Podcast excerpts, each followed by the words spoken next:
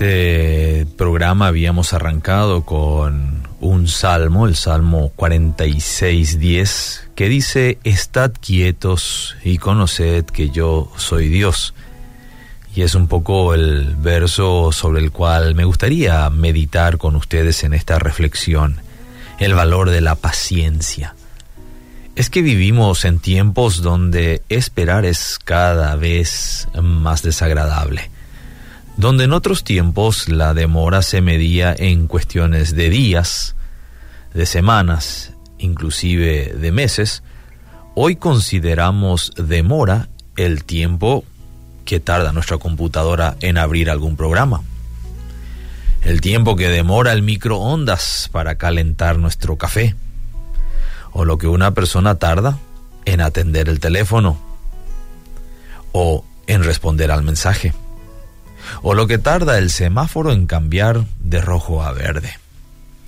Es decir, la impaciencia se ha instalado con tal prepotencia en nuestras vidas que medimos el uso eficaz del tiempo en cuestión de segundos. Aun cuando la espera es ínfima, nuestro espíritu inquieto no puede controlar los sentimientos de ansiedad y afán que son propios de la existencia del hombre en una sociedad, la que llamamos una sociedad moderna.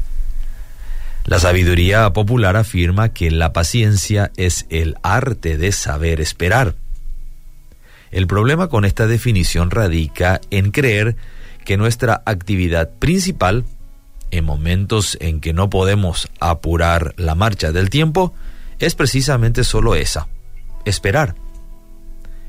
Pero en el texto que hoy compartimos hay un elemento agregado importante en el proceso de aquietar el espíritu y dominar los impulsos de la desesperación.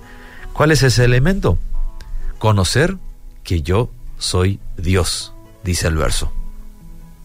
Nuestro llamado primordial en la vida es orientar nuestra existencia total hacia las permanentes invitaciones de Dios, a caminar con Él y a buscar su mano en las situaciones más frustrantes de la vida. De esta manera podríamos definir la paciencia como el desafío de disfrutar de Dios, cuando las circunstancias nos invitan, en cambio, a la preocupación, a la ansiedad y al afán. Consideremos nada más la siguiente situación muy típica de nuestra existencia. Allí estamos esperando en una fila para hacer algún trámite en alguna de las oficinas del Estado. Hemos entregado los papeles con los que se inicia el trámite y ahora no podremos retirarnos del lugar hasta finalizada la gestión. En un momento, un personal, un encargado del despacho donde estamos esperando se presenta e informa a las personas de la fila que ya de por sí estamos molestas que ha caído el sistema.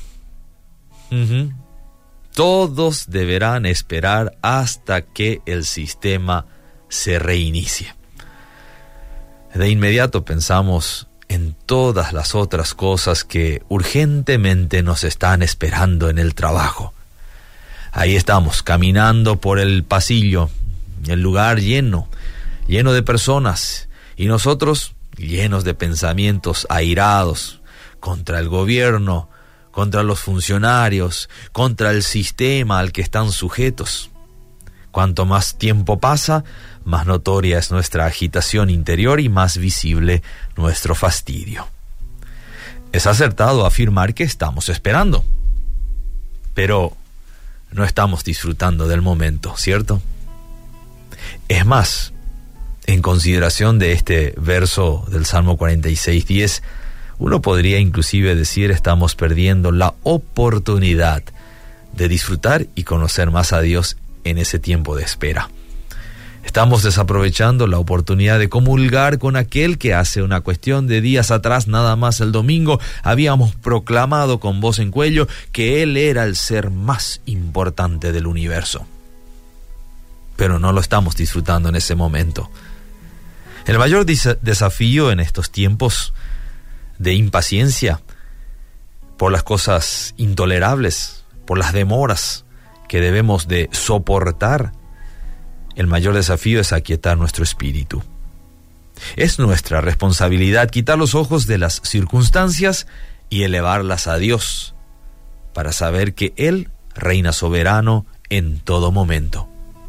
Así que la próxima vez que nos encontremos en una situación sobre la cual no tenemos control, llevemos nuestro espíritu a la presencia de aquel que nos invita a disfrutar de Él, al pastor de nuestras vidas, y permitamos que Él nos conduzca junto a aguas de reposo.